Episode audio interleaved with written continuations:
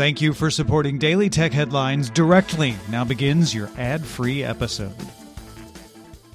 I'm Rich Trapolino, and these are the tech headlines for the week that was. Instagram updated its video loop maker Boomerang to now include editing options. Users can now trim clips, as well as add slow motion, echo blurring, and rapid rewind special effects to videos. Once a video is captured in Boomerang, users can click on a new infinity icon to select the editing options. The Wall Street Journal reports that, according to sources, Facebook is backing away from a previously announced plan to sell ads within WhatsApp.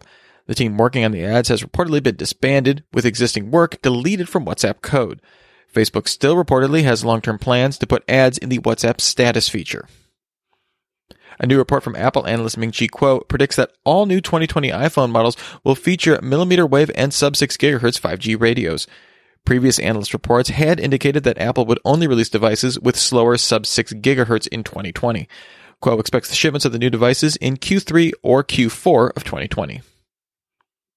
Apple denied a request from U S Attorney General Bill Barr to unlock two iPhones belonging to the Saudi Air Force cadet who shot and killed three people at the Naval Air Station in Pensacola, Florida last month.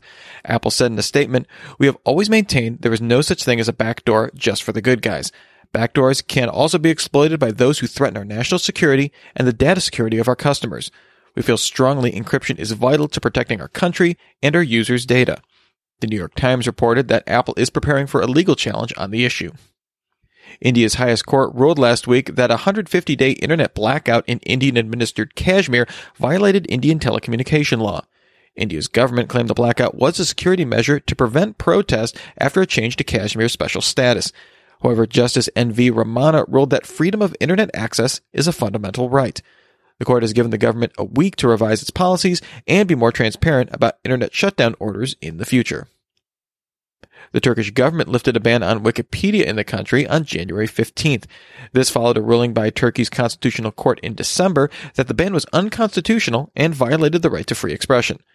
Access to Wikipedia was originally blocked back in twenty seventeen after the site refused to remove references to Turkey's relationship with Syrian militants. Google announced Chrome tests Tuesday to start implementing its privacy sandbox proposals from last year. Among the proposals are a privacy budget that places an upper limit on the data a website can collect, and a trust token so sites can tell you're not an untrustworthy actor like a bot or spammer without needing to track you.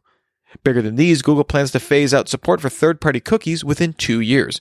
And Chrome will stop updating its user agent string that gives data on things like browser version and O S. The string is used as part of fingerprinting, which can track a browser without using cookies. An alternative called Client Hints is in development. Bose announced it will close all retail locations across North America, Europe, Australia, and Japan, sending a dramatic shift to online shopping. Bose will still keep one hundred thirty retail stores open, including in China, the United Arab Emirates, India, and South Korea. Bose opened its first U S store in nineteen ninety-three. Microsoft launched its Chromium-based version of the Edge browser Wednesday, available for Mac and Windows at Microsoft dot com slash Edge. Edge seventy-nine comes with business-friendly features like A A D support, Internet Explorer mode, and search and Bing integration. Tracking prevention is on by default and has three levels of protection. Edge seventy-nine also supports Chrome extensions. You can download it now or wait for it to arrive in Windows Update. In both cases, it will replace the old Edge browser on Windows ten. The new Edge is distinguished from the old Edge and Internet Explorer by the wave-like circular logo, replacing the variations on the E used in previous browsers. And finally, N B C Universal streaming service will launch April fifteenth on Comcast, Xfinity, X one, and Flex video platforms before a national launch on July fifteenth. There will be a free ad-supported version with less content, a full content version for free to Xfinity subscribers and five dollars a month to everyone else, and an offering with no ads that's five dollars a month for Xfinity customers and ten dollars a month for everyone else. The two tiers you can pay for will also include live sports and early access to late-night shows.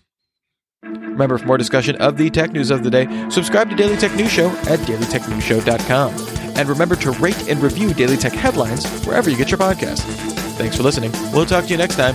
And from all of us here at Daily Tech Headlines, remember, have a super sparkly day.